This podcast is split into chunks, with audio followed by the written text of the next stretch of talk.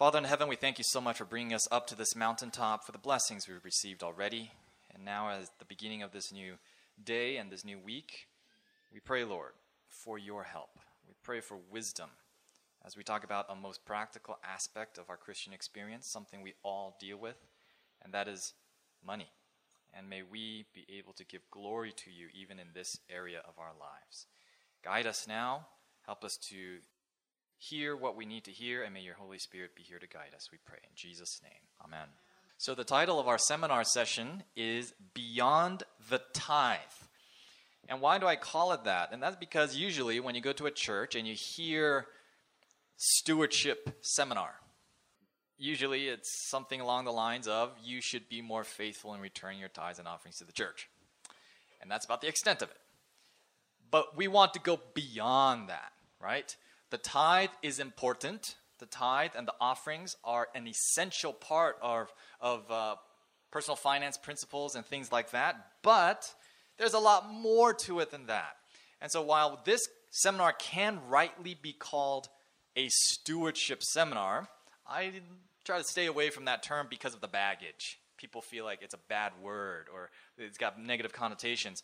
And so, biblical lessons on personal finance, that is actually what we're going to be um, calling this seminar. Now, we are filling up, so let me move my bag. And if someone wants to sit right in the front row, you are welcome to. So, uh, A students in the front row.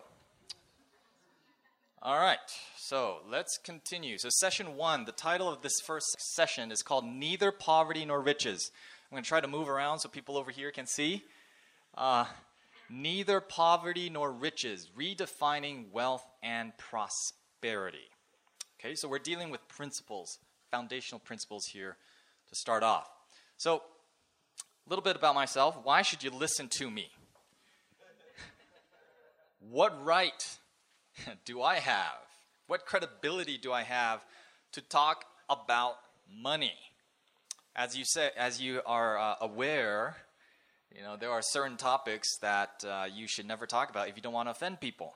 You should talk. You shouldn't talk about people's diet. You shouldn't talk about how they should dress, and you shouldn't talk about how they ought to spend their money. And so um, I'm not going to touch about the first two, but the second one, I'm here to rattle your cage a little bit. So why listen to me? First of all, I'm not a professional.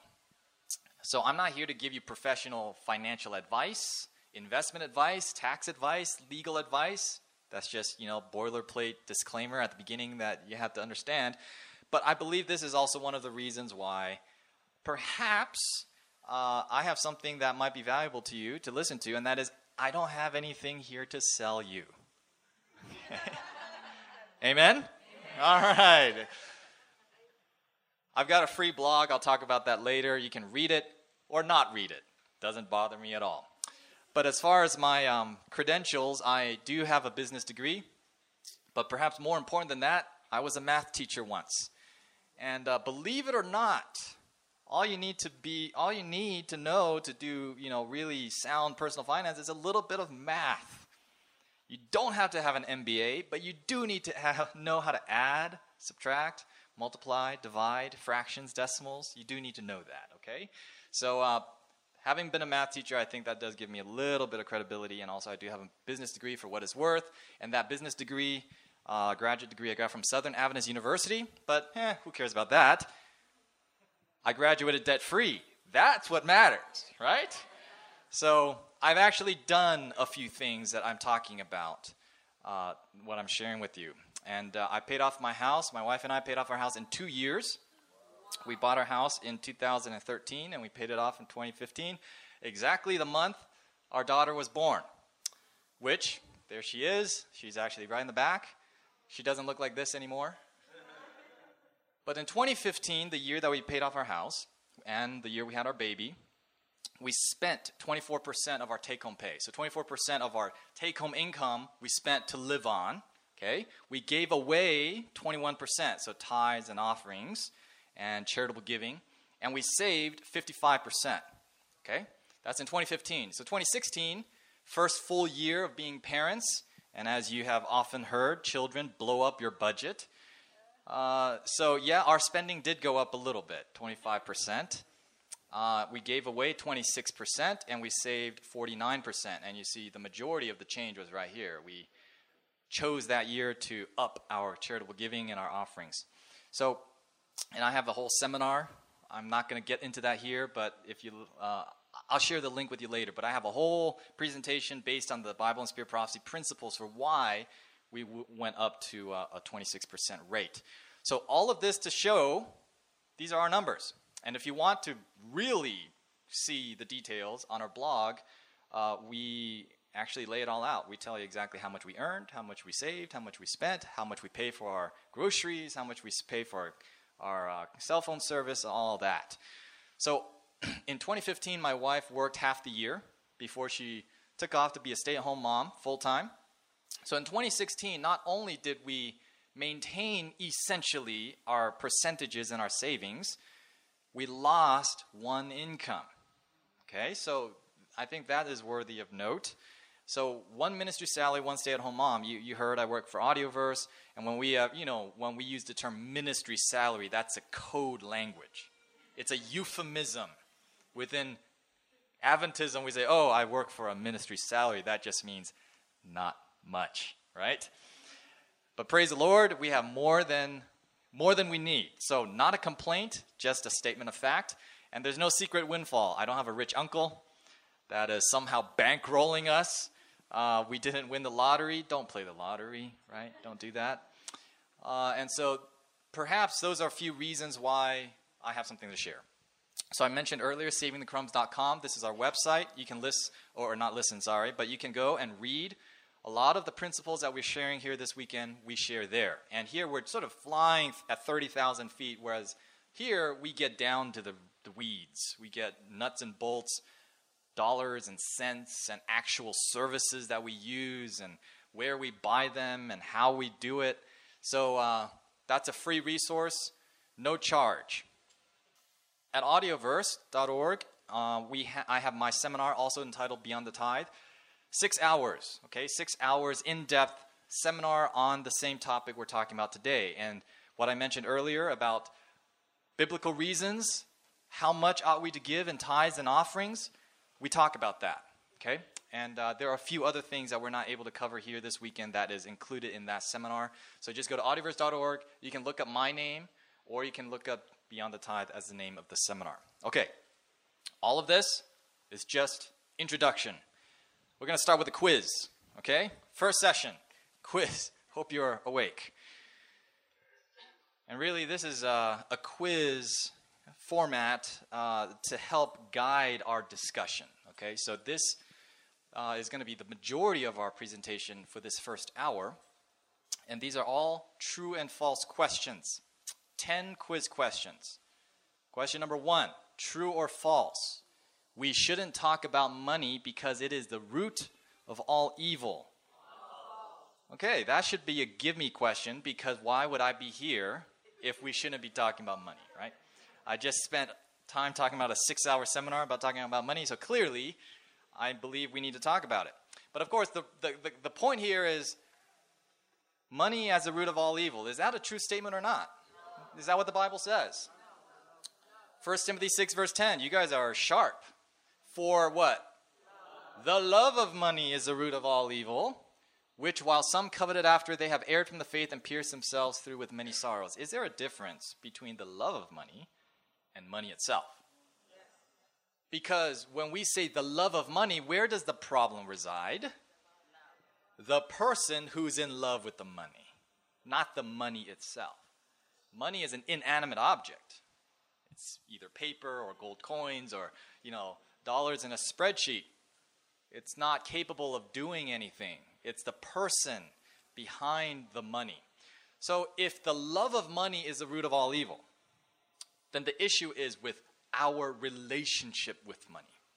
And if that's the issue, I feel perhaps it is irresponsible not to talk about money because we're talking about an issue of character now, of morality. All right, so let's take a look at a few things, right? When we think about money, what do we think of? Especially here in California. I was driving up here, gas was like $3.30 a gallon. I remember when it was like $5 a gallon. You remember that? Not to rub it in, but in Tennessee, gas was like a dollar sixty-nine or something. But nevertheless, people complain about gas over there just like we complain about gas here. So money is involved with all of our everyday transactions. When we pump the gas, we swipe the card or whatever. Our smartphones. These things are money sucking vampires. Right? Every couple years, you got to spend a couple hundred bucks to drop on another one. You crack the screen, you got to fix it. The battery goes dead, you got to fix it. There's not just the physical device, there's the service charge, right? Verizon, it's to eat you alive. And then there's the App Store. Oh, it's just 99 cents, 99 cents, 99 cents. How did I spend $100 on worthless apps? This thing is like, in, it's wireless, they say, and yeah, it's wirelessly tethered to your wallet, sucking out all your money. Smartphones cost money. We don't see it, but it does. Even things like getting sick, it costs money, right? Not just the medication, not just health insurance. I'm not going to talk about politics here, but loss of job time, right? Paid time off, you might get paid, you might not. And then uh, all of the associated money that is uh, related to healthcare, relationships. How many people have you heard about with relationship trouble that involves money? I don't remember the statistics right off the bat, but it's something like uh, over half of all divorces, or the, rather, the majority of divorces, all have money as one of the reasons. It may not be the cause, but it becomes one of the issues that come into the mix. And so, even in our human relationships, money so often get in the way. Or how about your um, eccentric relative who hits you up for money? And then you are being a good Samaritan, you give them money, and then the next thing you know, they're off on a Bahama cruise vacation. What does that do to you inside? What about my thousand dollars that I loaned you? or my hundred dollars, even if it's twenty five bucks. How dare you go sip on you know, you know your virgin coconut water, whatever, sleeping on a hammock when you owe me twenty five dollars? And what happens is relationships begin to fray over money. Okay, so money is involved with everything. Okay, education. I don't think I have to say anything about this, right? Education costs a lot of money. All right? When we come to conferences like this, GYC, every chair we sit in, the lights that are on, someone is paying for that. It costs money. And then in the world, you hear about businesses closing all the time. They didn't make enough money. But guess what? That's no different from Adventist institutions. Our schools closing down. Why? Not enough tuition, right? So, money, what I'm trying to illustrate here is that money permeates every single corner of our lives. And for us to say we shouldn't talk about money is irresponsible. There are over 2,000 texts about money in the Bible. And to not talk about money is to ignore a huge swath of what God believes we need to talk about. And so, I believe the answer is false. We should, in fact, talk about money. So let's continue. Number two, true or false? To save money is to be faithless in God's ability to provide for us, parentheses, particularly for Adventists, we like to say, because Jesus is coming soon. You guys answered that so readily. Not sure. That's fine. That's fine. Because, uh, you know, I think it's something worth wrestling over. Right? Yeah, exactly right there does need to be a balance. We can't be living as though there's no care in the world. We just har- you know keep storing up more and more. We always have to remember the end time context. Jesus is indeed coming soon, and it should, in fact, in fact, inform us. But let's see what the Bible has to say. Okay, so Matthew 6, 31 through 34, familiar passage. Therefore, take no thought, saying, What shall we eat, or what shall we drink, or wherewithal shall we be clothed? For after all these things do the Gentiles seek. For your heavenly Father knoweth that ye have need of all these things. But seek ye first the kingdom of God and his righteousness, and all these things shall be added unto you. Take therefore no thought for the morrow, for the morrow shall take care or take thought for the things of itself. Sufficient unto the day is the evil thereof. So Jesus himself seems to indicate don't worry about the future. Just seek ye first, right? The kingdom of God and his righteousness, and he'll take care of the rest. Is that not what this verse implies? Okay. Certainly, this passage is true. I just want you to keep this in mind. The word seek ye first. What does that mean? How do we seek first the kingdom of God? What are some things practically that we could do to seek first the kingdom of God? It's not a trick question. Okay, relationship with God priority, excellent. And he's holding up the Bible in the back. Reading the Bible. How many of you agree with that? Okay, all right, we got a couple hands here. Yes. Okay, tithes, returning the first fruits, excellent. Was that what you were going to say? Same thing? So you guys are all on the right track. But how do we know that we need to return the tithe? What tells us we need to return the tithe? The Bible, right? How do we have a relationship with Jesus? Prayer and Bible study. So let's just boil it down, okay? I'm not trying to oversimplify things, but would it be fair to say that in order for us to rightly seek first the kingdom of heaven, that we need to be in study of the Bible? Would we agree with that? How much of the Bible? All of it. Not a trick question, okay? So all of the all of scripture. We agreed? Okay, let's take it one step further when we read something in the Bible that we should do, should we obey it? If we don't obey, would we be following or seeking first the kingdom of heaven anymore? Okay, so let me put it this way. When we say seek ye first the kingdom of God, it is not a passive sitting back, twiddling our thumbs, dreaming about someday when God takes us to heaven. Seeking first the kingdom of heaven requires an active faith, a faith that works. Some it involves studying the Bible from end to end, taking all of the counsel that's been given to us, and then applying it through the power of the Holy Spirit dwelling within us. Okay? So, what does the Bible have to say about saving money? Okay? So, this is what I'm trying to illustrate. Let's take a let's take a look at these verses and then we'll come back. Okay, we'll come back to seeking first the kingdom of heaven. Proverbs 6 verses 6 through 8. Go to the ant, thou sluggard, consider her ways and be wise, which having no guide, overseer, or ruler, provideth her meat in the summer and gathereth her food in the harvest. We're talking about the book of nature now, which is also a means by which God teaches us. We're looking at the ant. What is the lesson the Bible tells us we need to learn from the ant? They make preparation in the summer for the winter. That's called saving. Amen? Are we in agreement here? Genesis 41, verse 34 to 36. This is a story of Joseph. He's brought before Pharaoh. Pharaoh has his dreams seven plenteous years, seven lean years. What does Joseph recommend under the guidance of the Holy Spirit? What should the nation of Egypt do? Let Pharaoh do this and let him appoint officers over the land and take up the fifth part of the land of Egypt in the seven plenteous years.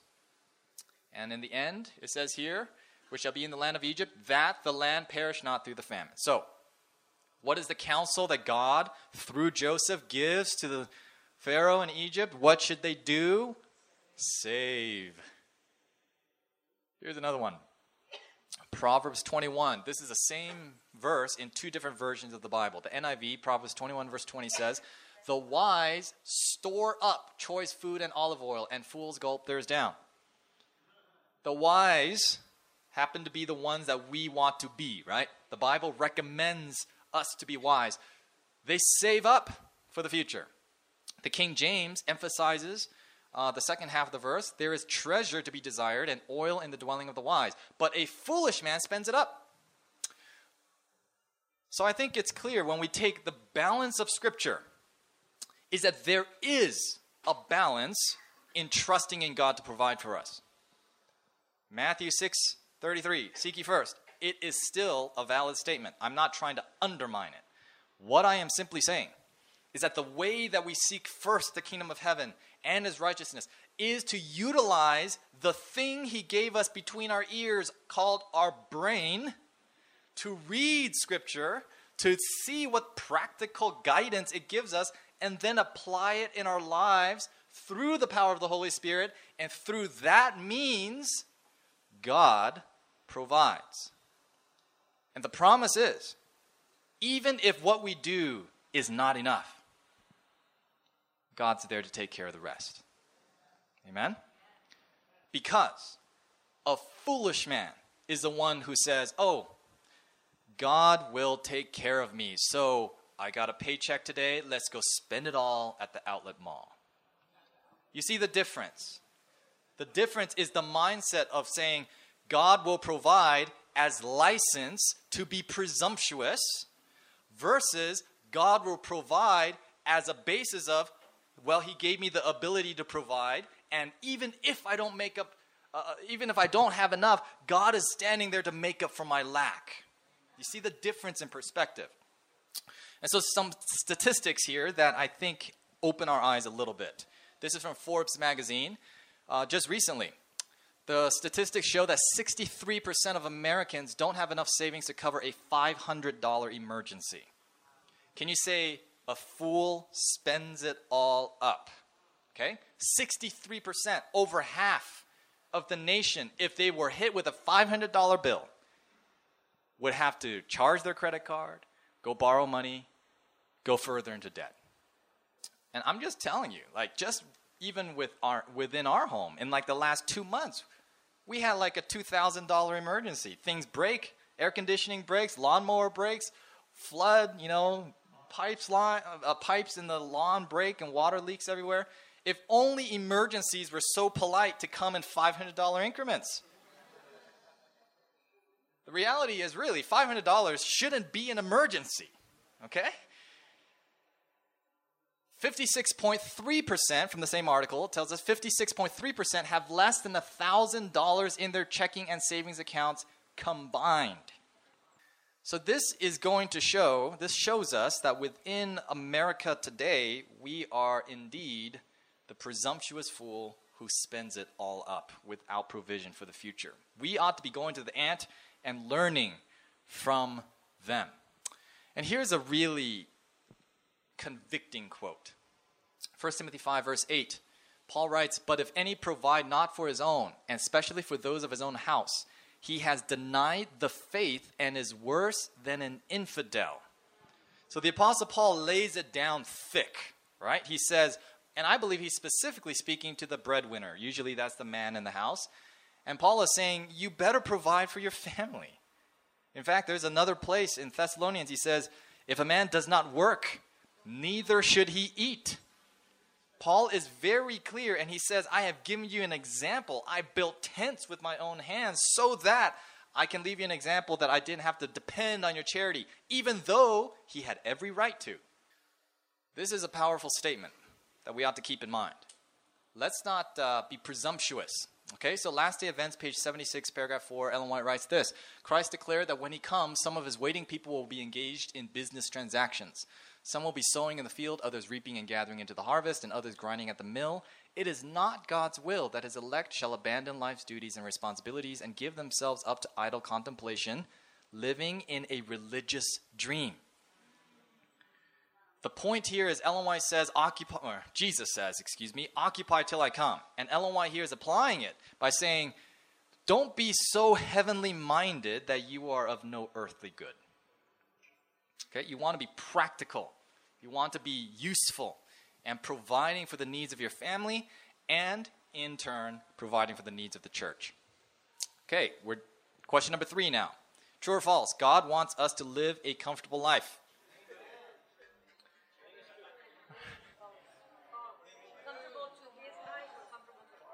All right, so it looks like we got to create a little stir here. Okay, so the, I guess the, the concern here is what does the word comfortable mean? Ah, you guys are onto something. So it's a maybe, right? Depends. It's a it depends answer. God wants us to live a comfortable life. Okay, let's see what servants of, the servant of the Lord has to say. Counsels on Stewardship, page 250, paragraph 2. had you and your wife understood it to be a duty. Oh, that's a strong word. A duty that God enjoined upon you to deny your taste and your desires and make provision for the future. Okay, let's just pause right there. That's exactly what we were just talking about. Ellen White here says it is a duty for you to make provision for the future. So Ellen White here very clearly says it's a duty to save. Okay? But continuing, instead of living merely for the present, you could now have had a competency and your family have had the comforts of life. So, just as a, at a, a surface level, the word comfort, comfortable, is a word that's used by Ellen White to describe God's uh, preference for us. So, yes, in a sense, that's a true statement. The question, God wants us to live a comfortable life, this statement shows yes. But of course, we need to move on. What's the balance here? Adventist Home, page 379, paragraph 3 says God does not require that his people should deprive themselves of that which is really necessary for their health and comfort. Can somebody say amen? amen. It's okay to have air conditioning in your house. Amen. amen. It's okay to have a washing machine. You do not have to live in a cardboard box. And you know, sometimes we get this idea that Ellen White is this sour faced, dour, cloudy woman that's always out with a little stick to rap you on the hand saying, Don't buy that, don't eat that, don't live there. If you've ever been to her house in Elmshaven, you will understand that she lived this. She lived in a nice place and she provided for the household that was under her care. But here's the balancing statement. But he does not approve of wantonness and extravagance and display. Now, that still leaves some room for interpretation, and I think that's how God intends it. Okay? You work that out with Him. Okay? The reality is, there are certain people who can drive a BMW, okay, based on the way that uh, God has blessed them and the type of line of work that they're in and whatnot. Whereas there are other people, they probably shouldn't even be driving a new Toyota Camry. Right? So I believe that is something that you need to work out with the Lord to define what's appropriate in your situation. But the balance is there. God wants us to live a comfortable, healthful, convenient life, but just shun the extravagance and luxurious display. Leo Rosten, he makes this funny statement money can't buy happiness, but neither can poverty.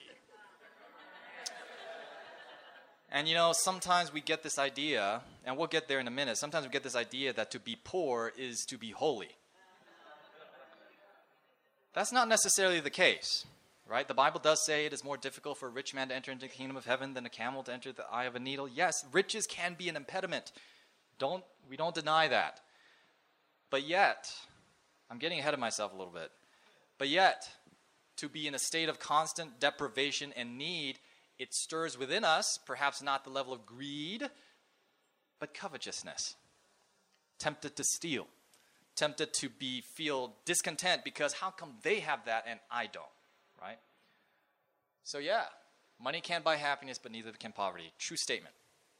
Okay, number four. Here's a good one. True or false? Being in debt is a sin.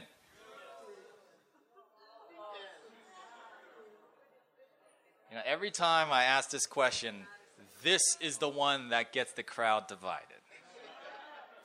Is it a sin to be in debt? Hmm, hmm. All right, some say it depends on what kind of debt, depends on the situation, depends on how much. Let's take a look at what inspiration has to say. Okay?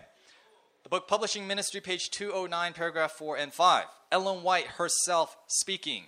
Now I write to ask if you will let me have the use of $2,000 to help me in bringing out books that the people need. If I should fall in the conflict before the Lord's appearing, my sons would carry forth the work of circulating my books according to my plans. When the expense of my issuing of my books is lessened, the sales will soon pay up all my debts. So Ellen White herself asked to borrow money. So sounds like we have a someone that's surprised by that.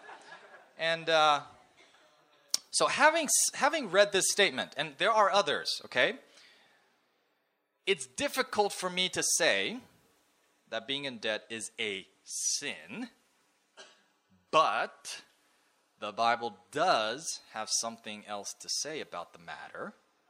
Proverbs 22, verse 7 says, The borrower is servant to the lender. And the word servant can also be translated slave. And this is, a, this is just a statement of fact. Is that a question there? Okay, previous slide. Okay, I guess we have a few questions or, or a few cameras that want to take the picture. So a borrower is slave to the lender. And Jesus himself says, No man can serve two masters. You can either serve the one, love the other.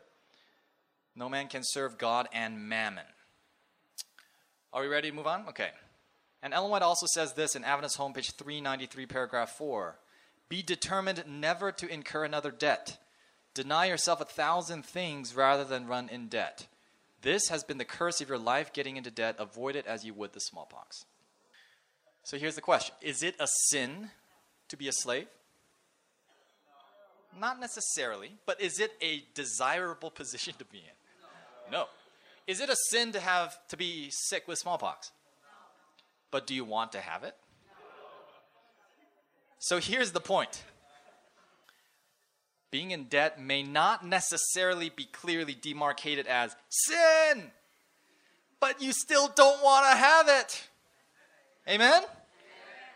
It's a position of slavery and of having smallpox. So you are a slave with smallpox. Neither of those things make you a sinner necessarily, but yes, it's not something you want, right? So come back the next hour, we're going to talk much more specifically about debt. Okay, number five. That was just to whet your appetite a little bit. Okay, number five. Hopefully, this is a gimme question. A budget is a cornerstone of sound personal finance. True or false? True. Okay, and next hour we're gonna actually take it, take apart a budget and actually see how to build one for yourself. So, Counsels on Stewardship, page 294, paragraph 1. In the study of figures, let the work, sorry, the work should be made practical. Let every youth and every child be taught not merely to solve imaginary problems, but to keep an accurate account of his income and outgoes. Let him learn the right use of money by using it. So, homeschooling parents, if you're doing that right now, this is something very worthwhile to do. Here's another one Adventist Home, page 374, paragraph 4. All should learn how to keep accounts. Some neglect this work as non essential, but this is wrong. All expense should be accurately stated. So, yes, budget is indeed important. We'll talk more about that in the next session. Okay, question number six True or false? Giving a 10% tithe is the extent of my financial obligation to God. All right, I'm at GYC Southwest. We're on the mountain. You guys are the ones that didn't leave after Sabbath. So this is like the remnant, right? So you guys knew the answer to this one. So let's drive this point clear. We need to make sure, because this is one of the most foundational principles about personal finance. Psalm 24, verse 1. The earth is whose? The Lord's, and how much of its fullness? All its fullness, the world and those who dwell therein. So, how much in this world belongs to God? All of it. Okay. Psalm 50, verse 2 If I were hungry, I would not tell you, for the world is mine and all its fullness. So, how much does God own? So, the 10% that we return to God, 10%, is that all that belongs to Him? What about the other 90%? You sure? You know, David was a man who was who loved the Lord, and he wanted to build the temple. You remember the story. But God, through his prophet Nathan, said, No, you've shed too much blood. Your son can build the temple. You are not allowed to. And David said, uh, Can I at least draw up the plans? Can I at least go out and purchase all the materials? I'll just lay it all out. I'll, it'll be like a Lego set. I'll even print out the instructions for my boy. And at the dedication of the stuff, okay? This is David dedicating all of the materials that he has gathered for the temple. We call it Solomon's temple, but it's really David's temple. This is what he said. Now, therefore, our God, we thank thee and praise thy glorious name. But who am I and what is my people that we should be able to offer so willingly after this sort? For all things come of thee, and of thine own have we given thee. David had the right perspective, right? Uh, for all of you parents, my daughter is too young to have done this yet, but if you were a child at one point, you remember, like, mom and dad, I want to, you know, get you a gift. But who paid for the gift? Right? Mom and dad paid for the gift. Mom and dad gave money to little Johnny or whatever to go buy a gift to give back to mom and dad. This is exactly what's going on. David is like, Of thine own we have given back. Continuing. For we are strangers before thee and sojourners, as were all our fathers. Our days on the earth are as a shadow, and there is none abiding, O Lord our God. All this store that we have prepared to build thee an house for thine holy name cometh of thine hand and is all thine own. God is the owner of everything. And so when we think about the tithes and the offerings, we're not giving our money. We're just returning it to Him. And it's just a reminder for us who owns it in the first place. Christ Object Lessons, page 351, paragraph 2. Some think that only a portion of their means is the Lord's. When they have set apart a portion for religious and charitable purposes, they regard the remainder as their own to be used as they see fit. But in this, they mistake. All we possess is the Lord's, and we are accountable to Him for the use we make of it. And so, now we come to the famous statement Malachi 3, verse 8. For will a man rob God? Yet ye have robbed me. But ye say, Wherein have we robbed thee? In tithes and offerings. So is 10% tithe the, finan- the extent? If we are only returning the 10% tithe, we are still robbing God. Because tithes and offerings together. And I will also mention this. If we're just giving tithes and offerings, no matter what percentage we demarcate, and we're keeping the remaining percentage and saying, This is mine, God, you have no right to it, we're still robbing God because it doesn't belong to us anyway. And so I mentioned this earlier. I'm going to make this point now. I don't have time in this weekend to go over the whole Bible study of the Bible and Spirit Prophecy about the percentages of tithes and offerings and what the recommendation is. But on the seminar, six part series, uh, on part six from GYC 2015, I spent a whole hour dealing with that question. How much, right? How do we give? How much should our tithes and offerings be? And you'll be surprised how specific God actually is on that point. So let's just summarize this point. This is important. God owns everything. We are simply managers of what He has placed within our care. That's the term stewardship. We are accountable to God for how we handle His money, whether by spending, saving, or giving. And this is an important point. The tithe is simply the dividends. You understand in a business environment, a shareholder is the owner of the business. They might not work there, they might not be a manager, they might not even be a customer. But because they own the business, they re- receive a percentage of the profits returned to them called dividends. And that is simply representing his ownership of the other 90%. Okay, so when we think about the tithe, it's simply our return of the goods that we have grown, the increase of the resources he's given to our care, and the 10% dividend we're returning to God is just the indication that he owns the rest. That's, that's all it means. We don't own anything, it all belongs to him. And it's just a reminder of who's the boss. Okay? So the tithe is not for God. Yes, I understand the church needs it to pay for the pastors and yeah, all that. But the tithe is for us to remember we're not the boss. God owns it. Okay, so I wanted to make sure we drill that point home. Point number seven. Okay, investing. This is true or false question again. Investing is gambling. It's not biblical and is contrary to sound Christian principles. False? True? Okay, so we got we got uh, divided answers here. That's good. Let's see what Jesus has to say about this. Matthew chapter 25 verse 27 it says, "You ought to have invested my money with the bankers, and at my coming I should have received what was my own with interest." Now this is the passage from the talents, the parable of the talents. A man got 5 talents, 2 talents, 1 talent. And at the end of the day, long time later, the master comes back to take account with his servants. And uh, the one who brought five more, well done, thou good and faithful servant.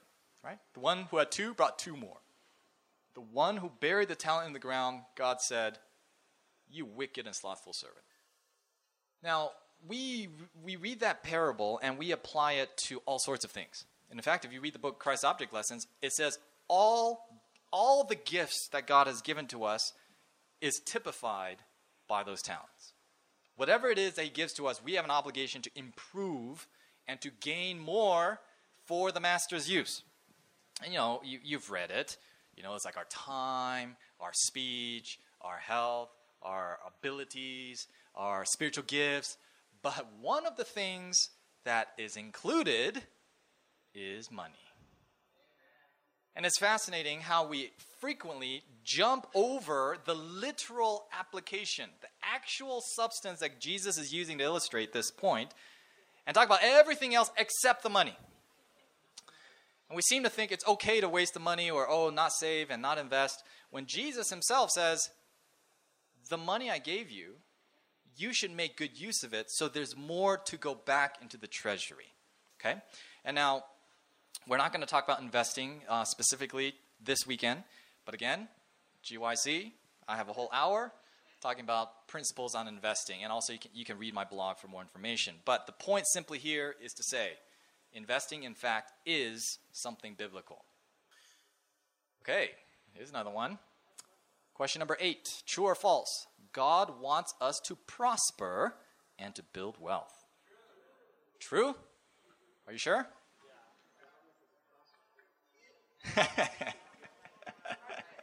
so over here, some say God wants us to prosper to give. All right. All right, so there's a good question. There's a clarification. What do you mean by wealth? What does it mean to prosper, right? It's a little bit of a tricky question, I will give you that, but let's see what the Bible has to say. We alluded to this earlier, Matthew 19, 24. And again, I say unto you, it is easier for a camel to go through the eye of a needle than for a rich man to enter into the kingdom of God. You remember the rich young ruler? He was a wealthy man, but Jesus told him to sell all that he had. Hmm. Nicodemus was a wealthy man. He gave it all to the church. Joseph of Arimathea. There are many instances like that. James 5, 1 through 3. This one is really bombastic. Go to now, you rich man, weep and howl for your miseries that shall come upon you. Your riches are corrupted, and your garments are moth eaten. Your gold and silver is cankered, and the rust of them shall be a witness against you, and shall eat your flesh as it were fire. Ye have heaped treasure together for the last days. Strong words of denunciation upon the rich. In fact, Jesus elsewhere says, Lay not your, up your treasures here upon the earth where moth and rust does corrupt and thieves break through or steal, but lay up your treasures in heaven, right?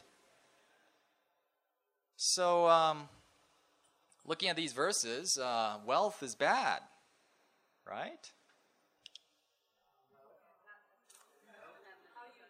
Oh. We just read the verses. Right? We just read the verses. It's, being rich is an evil thing. I'm, I'm, I'm uh, trying to probe you. I want you to think.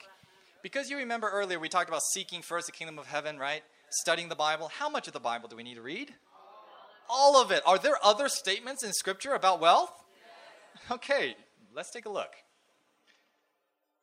Deuteronomy 8, verse 18. But thou shalt remember the Lord thy God, for it is he that giveth thee power to get wealth. But doesn't it sound like the Bible's talking out of both sides of its mouth? On one hand, it's like, it is really hard for a rich man to go into the kingdom of heaven, but who gave the rich man the ability to get the wealth in the first place? Huh. We're feeling a little bit of a tension. I want you to feel that tension because it's real. And we need, to, we need to wrestle with it. We need to come to grips with it. Deuteronomy 28, verse 11 and 12. And the Lord shall make thee plenteous in goods. That sounds like prosperity to me. In the fruit of thy body, and in the fruit of thy cattle, and in the fruit of thy ground, in the land which the Lord sware unto thy fathers to give thee. This is the promise to Israel if they were faithful. The Lord shall open unto thee his good treasure, the heaven to give the rain unto thy land in his season, and to bless all the work of thine hand, and thou shalt lend unto many nations and shall not borrow. This sounds like God's ideal for the children of Israel was not just spiritual prosperity, but physical material prosperity. And I'm going to make this a little side note here. You notice this? You shall lend unto many nations and shall not borrow. What's another word for that that we just mentioned earlier? It's called investing. So God's ideal for Israel was you will have a surplus of means to invest, just like Jesus recommended us to invest. All right, so that was a side note. But the point here that we're trying to make is that God does plan for his people to prosper. Proverbs 3, verse 9 and 10. Honor the Lord with thy substance and with the first fruits of all thine increase. So shall thy barns be filled with plenty, and thy presses shall burst out with new wine. You know, this is really interesting because Proverbs says that our barns will be filled with plenty. But then you remember the story of the rich fool? He had a big barn, he filled it up. He said, Let's build a bigger barn, fill that up. And then God says, You fool, know you not that tonight your soul be required of thee, because he just wanted to have an early retirement and kick back and drink his, you know, pina colada, whatever. And so, on one hand, God says your barns will be filled with plenty, but on the other hand, a man who did have his barns filled with plenty was condemned by God. So the Bible is, is, is trying to give us two sides that we have to wrestle with in order to find out where the middle ground really is. 3 John 2 Beloved, I wish above all things that thou mayest prosper and be in health, even as thy soul prospereth. And so John here is making it very clear. It's like the prosperity here must mean a physical prosperity. Because the prosperity of health is a second point, and the prosperity of the soul is another point. So it's not like I want you to be spiritually, you know, faithful and in the Lord. Yeah, you already are. I want you, materially speaking, to also be in a good position just like your soul is. Counsels on Stewardship, page 113, paragraph 1. The followers of Christ are not to despise wealth. They are to look upon wealth as the Lord's entrusted talent, just like the parable that we read earlier. By a wise use of his gifts, they may be eternally benefited, but we are to bear the fact in mind that God has not given us riches to use just as we shall fancy, to indulge impulses, to bestow or withhold as we shall please. And so, this is the balancing point here, as our brother over here has been mentioning. The wealth is not for us, the wealth is for God's use, not merely to feed our own impulses. So, the paradox of wealth in the Bible is simply this if I can boil it down, the Bible condemns excessive riches. And the reason for that is because excessive riches leads us to trust in mammon and not in God. It causes us to forget the Lord. We are our own gods now. We lose the faith in Him. But yet, the paradox is that the Bible also encourages prosperity. So, how do we harmonize these two points? We've begun that process, but I don't want to spoil the punchline of this whole seminar. So, you're going to have to hold on that. And it all comes down to this word, prosperity. What does the Bible mean? Okay? So, we're going to come back to this at the end of our hour together. I want to keep this thought in your mind the paradox of wealth. All right, let's get practical now. Okay? Since we just talked about prospering, Let's talk about some nuts and bolts how that can be done. Question number nine true or false? It is better to save small amounts regularly while young than to save a lot later when we earn more. Okay, let me rephrase this question a little bit because it might be a mouthful. Is it better to save as a young person little bits at a time? Or is it better to simply wait until we're a little older when we have a bigger paycheck and to put away larger sums? Okay? So who says we should save while we're young? Okay? Who says it's better to wait till we're older? Okay, so b- both, yes, I know that's a cop out answer. But uh, let's take a look at an example to illustrate this. We're going to look at Thrifty Tiffany and Spendy Sally. They are the same age, and uh, they are friends. They graduated from school at the same time at the age 20. I'm just using round numbers. And Tiffany over here, she saves $2,000 a year from age 20 to the age 30 for 10 years. And she invests it at an 8% rate of return. And I know everyone's going to ask this question where do I get 8%? 8%, let me just mention that now. 8% rate of return is the historical return of the S&P 500 index. And so if you bought an S&P 500 index fund, which is available in pretty much every single retirement plan, 401k with your work, whatever, you would have gotten at least 8%. So that's why I use that number. It's a market index. I'm just using a standard that is, you know, uh, widely available, something that people are familiar with. So that's where the 8% comes from. And you backdate it over 100 years, 8% or more, okay, from the S&P 500 index. So that's where the 8% comes from. All right. So $2,000 a year, 10 years, 8% rate of return. So over 10 years, she invested $20,000 of her own money. And then she quit. When she turned 30, she quit, not another dime of investments. Sally, on the other hand, remember they're the same age, she says, I'm young. Let me just live life a little bit. I'm going to travel, I'm going to have fun with my friends, and you know, I'm going to try to, you know, move up in my career ladder so I can earn more later. And so the same year that Tiffany stopped saving at 30 years old, Sally begins saving. Okay? So she starts 10 years later, $2,000 a year from age 30 to age 65 okay, retirement age. And she gets the same rate of return, 8%. So she invested $70,000 over 35 years.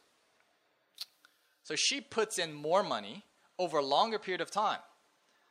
So when they hit 65 and they decide, okay, I'm ready to retire, who's got more money?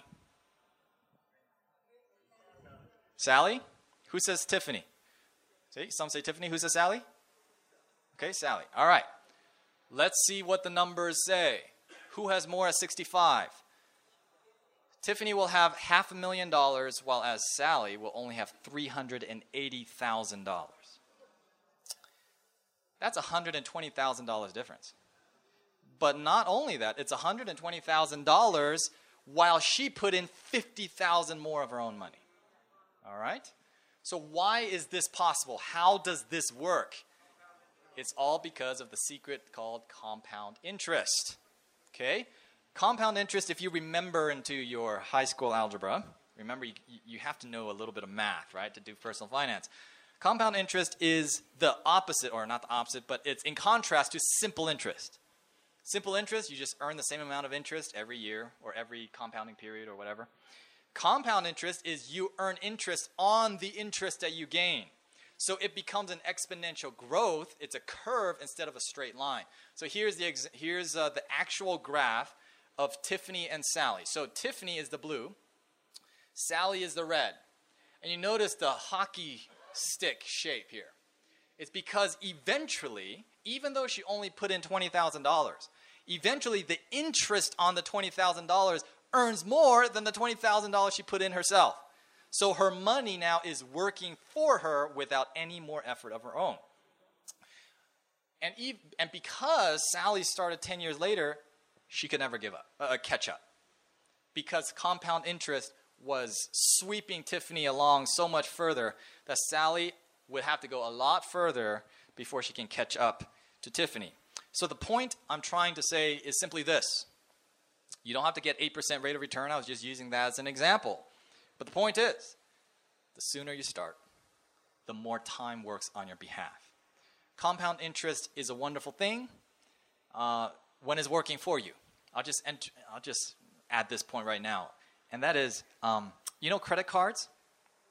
They operate on compound interest as well, except they're working against you. And so you want it working for you, not allow the credit card company to take advantage of you using it. And so this is what I'm trying to say.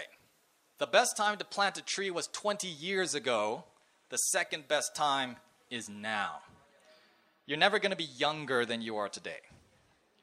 And so, yes, it might be uh, a point that you wish you would have done, you know, long ago, but hey, it's better today than waiting another 20 years. Okay? So the point, the question that we were asking, is it better to save a little bit when you're young or save more when you're old? The answer is the sooner the better even if it's just a small amount, even if it's $50 a month or $10 a month, get into the habit of saving, just like the ant. Go to the ant, thou sluggard, right? Okay, question number 10. This is the last quiz question, and then we're going to get into the wrap up of dealing with prosperity and what the Bible means when it says prosper. So, question number 10 True or false? The best way to reach financial independence is to earn more money. False. It depends. This, I have to say, is a little bit of a trick question. Okay, so what is the best way anyway, right? What is it in contrast to? So, there are a couple things. What do we mean when we say financial independence? Different people define it different ways. Some people say financial independence is getting out of debt. Once I'm out of debt, I feel financially independent. Some people say when I pay off my house. Some people say when I've actually bought a house. Some people, financial independence is when my investments throw off enough passive income that I don't have to work anymore. That's also called retirement, right? When people retire, that's the idea. Social Security, their 401k, their pension plan, whatever. You know, financial independence. Whatever your definition is, you know, uh, financial independence. So, what's the contrast to earning more money? The opposite is to spend less and to save more. Right? Is it better to earn more or is it better to save more? The obvious answer is to do both. But let's suppose that's not possible. If you could not earn more and save more, you had those two options to save more or to earn more. Which one is better? Well, you know that I write a blog called Saving the Crumbs, so that's probably a hint of where I land on this discussion. But let's look at Saver Sam and Consumer Carl. Okay, let's use this as an example. Saver Sam over here, he makes a little under the U.S. Uh, median household income. Right now, I think it's at $55,000 a year. It's an average uh, household income in the United States. He makes 50000 He spends $20,000 a year. Okay, that's his living expense. And so every year he's able to save $30,000 of his 50,000. So he has a 60% savings rate. Impressive. Okay, let's look at consumer Carl. Okay, he earns $150,000, three times more what Sam makes. He spends 120,000 of it a year and he saved the same amount, 30,000 a year, and that's 20%. And I'll have to say, that's not too bad right? He's saving 20% of his income. So we might call him consumer Carl, but he's not doing horribly. But who is has greater financial freedom? Okay. Let's think about this. Who here is going to qualify for a bigger mortgage for a bigger house? Carl, clearly. Look at his income he's going to be able to get a much larger mortgage approved. Okay. Who's going to be able to afford driving a more expensive car? Carl, of course. And he probably is driving an expensive car. He's spending $120,000 a year. That money's got to be going somewhere, right? Who's going to be the one that can afford the luxury vacations? Carl. So, who's the one with all the trappings of the better life? Carl. So, doesn't that mean Carl has more financial freedom? Are you sure? That's what my television tells me. If I want to be happy, I need to buy this and that and wear this and apply that ointment or whatever. Take this vacation. Are you sure? What I'm trying to illustrate is there is a definition of financial independence that the world tries to foist upon us, but when we actually think it through, it's not financial freedom at all. Because if if Carl can afford a gigantic mortgage, guess what? The borrower is slave to the lender. That doesn't sound like financial freedom to me. So let me illustrate it this way. Let's say Sam and Carl are converted Seventh day Adventists. They come to GYC and they say, I want to be a missionary. I want to spend some time working for the Lord. We say, Praise the Lord. Wonderful. And they want to spend a significant amount, amount of time working for God. We say, wonderful. Who is able to take more time to go work for God?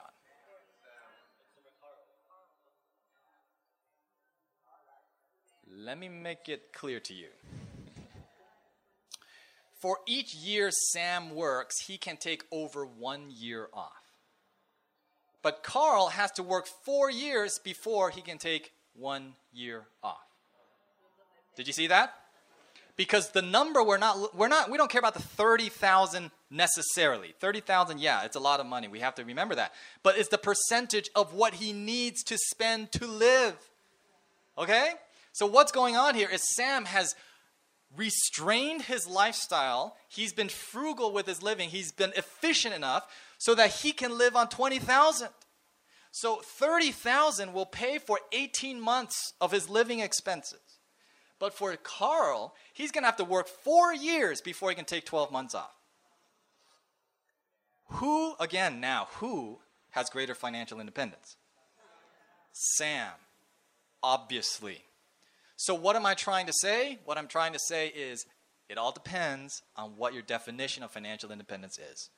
If we're looking at how can we be of greater use and service to God, I want to be more like Sam, not like Carl.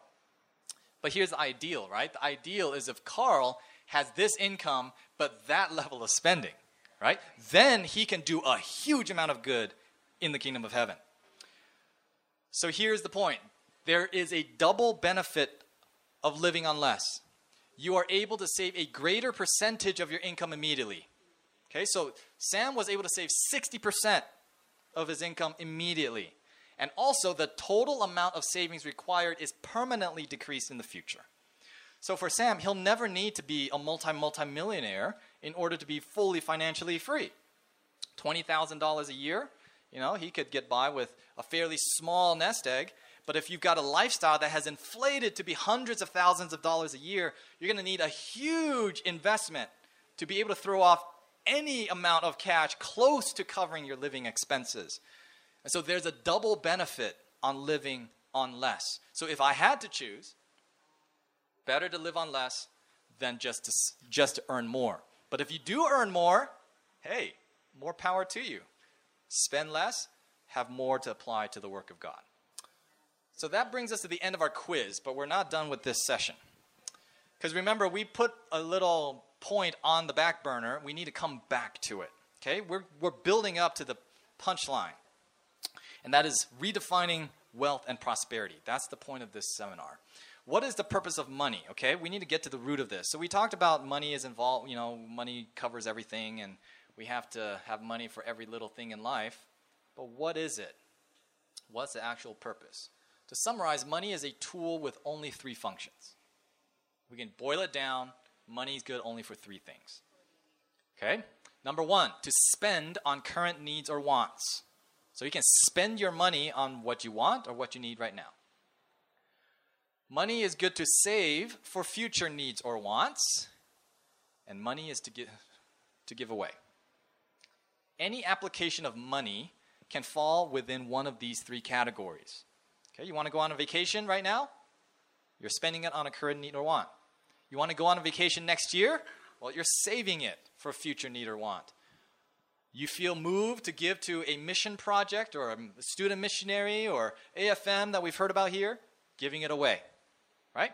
Everything that we talk about revolves around one of these three things. And investing uh, for retirement or something like that would fall under savings. And this is confirmed to us in the spirit of prophecy. Christ Object Lessons, page 351, paragraph 3. Money has great value because it can do great good. But money is of no more value than sand, only as it is put to use in providing for the necessities of life, number one, in blessing others and advancing the cause of Christ. So, the three things to spend on current needs or wants, providing for the necessities of life right now.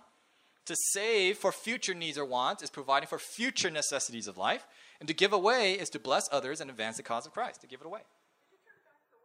Okay, back one slide. All right. So the three tool with three uses. And so money is good only for these three things. And even the spirit of prophecy confirms that. Are we good? All right, let's keep going. So then, what does it mean to be prosperous? What does it mean to be wealthy? What does it mean to be rich? Because we talked about earlier how Jesus, or rather the Bible, recommends prosperity. But yet, it condemns the rich man, you know, camel eye through the eye of a needle, and all of those things. So, what does it mean when the Bible say to prosper? Does it mean taking exotic vacations to tropical islands? These are the pictures, right, we get of living the wealthy life, driving a fast, expensive car, having a giant mansion, flying on a private jet. You know, it's interesting because uh, I have spoken with some friends, and there's, there's something fascinating about this concept of wealth and riches. And that is, it's a term that we never apply to ourselves, it always applies to someone else. There was a guy who was talk I was talking to, he said, Oh no, I'm not rich at all. You should see the guys that I play golf with. And I'm like, Well, you actually have a golf club membership. That says something about your level of social status. So, but yet, in his mind, he doesn't have the bigger toys, the more expensive house, and you know, more lavish uh, lifestyle. And so, I'm not rich. And really, unless you're uh, Bill Gates, and I think he might not even be the richest man in the world anymore, right? It's like Jeff Bezos now or something. But whoever it is, there's always going to be someone richer than you. And so the term wealth and prosperity and riches, it seems to be a nasty, subjective term. It's like it always applies to something else, somewhere else, but never to me. And, you know, probably true. You know, compared to some people, um, we may not be in that class, but then compared to certain parts of the world, we're extremely wealthy. So we need to see how does the Bible define this? Because when we say the Bible, Jesus says, you know, or the Bible in Deuteronomy you read, it is God who gives you the power to be, get wealth, and you know God wants us to prosper and all these things. If we apply the wrong definition of prosperity and wealth to that equation, we can end up being a greedy, you know, fat cat, whatever you want to call it. Because we need to have a biblical point of departure, of definition here. And so this next verse, okay, is the most important verse I'm going to share this whole seminar. This session and next session, tomorrow, yesterday, everything. This next one is the most important one. This is the foundational principle, okay, of all Christian personal finance, and I want you to remember it. I want you to drill this home in your mind. Proverbs chapter 30, verses 8 and 9. Remove far from me falsehood and lying. Give me neither poverty nor riches. Feed me with the food that is needful for me, lest I be full and deny you and say, Who is the Lord? Or lest I be poor and steal and profane the name of my God. The Bible defines prosperity for us. What is the goal for the Christian as we're trying to manage our money? Give me neither poverty nor riches. I don't want to be super filthy rich, but I don't want to be in poverty either. Just like you know the, the, the Leo Rosten we read earlier, money can't buy happiness, but neither can poverty. That actually is echoing what the Bible actually says. And it goes on to explain a little bit because lest I be full and deny you, saying, Who is the Lord? That's the problem of the rich man. That's why it's so difficult for the rich man to enter the kingdom of heaven. It's because it's easy to say, Who is this God that I should worship? I've constructed a life right? Is this not great Babylon that I have built? That mentality comes self sufficiency. But, uh uh uh, on the other side, if I'm impoverished, I will be tempted to steal and profane the name of my God, to be covetous, to always be discontent, to always have bitterness, to always not esteem others better than myself. Both are sins and so, the balance is right in the middle. Neither poverty nor riches, but what should we strive for? Feed me with the food that is needful for me. So let's summarize. What does it mean to be prosperous? What does it mean to be wealthy? What does it mean to be rich? To have our meat needs met. To have enough. That's one of the toughest words in the American language. I don't want to say English language because it seems to be, you know, we're in America and we, we read earlier 53% or whatever, 63% don't even have $500, can't even cover a $500 emergency. We don't have enough, but yet we always want more and more and more and more. And so, a, an important corollary to this, all right, is that if this is true, that prosperity is having our needs met, then there's a very, very simple prospe- a very, very simple formula to become prosperous. To need less. The less I need, the easier it is for me to prosper. This goes right back to Saver Sam, right? Saver Sam and Consumer Carl. Sam needed less. And because he needed less, in a real sense, he was far more prosperous than Carl was. Even though Carl had a, probably a, he had a bigger income, perhaps a bigger net worth, who knows? It's a simple formula to get rich, if I can put it that way. Wealth consists not in having great possessions, but in having few wants. This is not the Bible, but this is what the Bible says. 1 Timothy 6, verse 6. But godliness with contentment is great gain. Amen. So, in conclusion, we need to, we're going to move into a little bit of the practical stuff, and then the next session, we're going to get real practical. So, how do I know how much I need? Right? Because that's still subjective. And the reality of the matter is, if you're a single person living in the dorm, your needs will be a lot less than a family of five with kids going to Adventist schools, colleges, you know, depending on the part of the country you live in, right? So that's a fact. You're going to have to, you know, this is going to be a personalized thing. But here are a few ways to know, to figure out that amount, okay? Because in order for us to really get practical in having a budget and figuring out how to manage our money in a practical, hands on way, we got to have a dollar amount. A dollar amount for how much we actually need. Because it's easy for us to uh, conjure up things that we, we think we need. Wants that are not really needs, but we convince ourselves that they're needs. We're good at doing that. So, how do we know what we actually need? Okay, so this is where we're to have to do a little homework. First, you need to track your monthly living expenses. That's where you got to start. You got to start with where you're at. So take a look at the previous month. Take all of your receipts. I think I say that. Look over all your receipts, your bank, credit card statements, and create a report of all your spending. So if you haven't been in the habit of keeping track, you go to your Starbucks, of course, your, you know, uh, soy latte, no caffeine, right?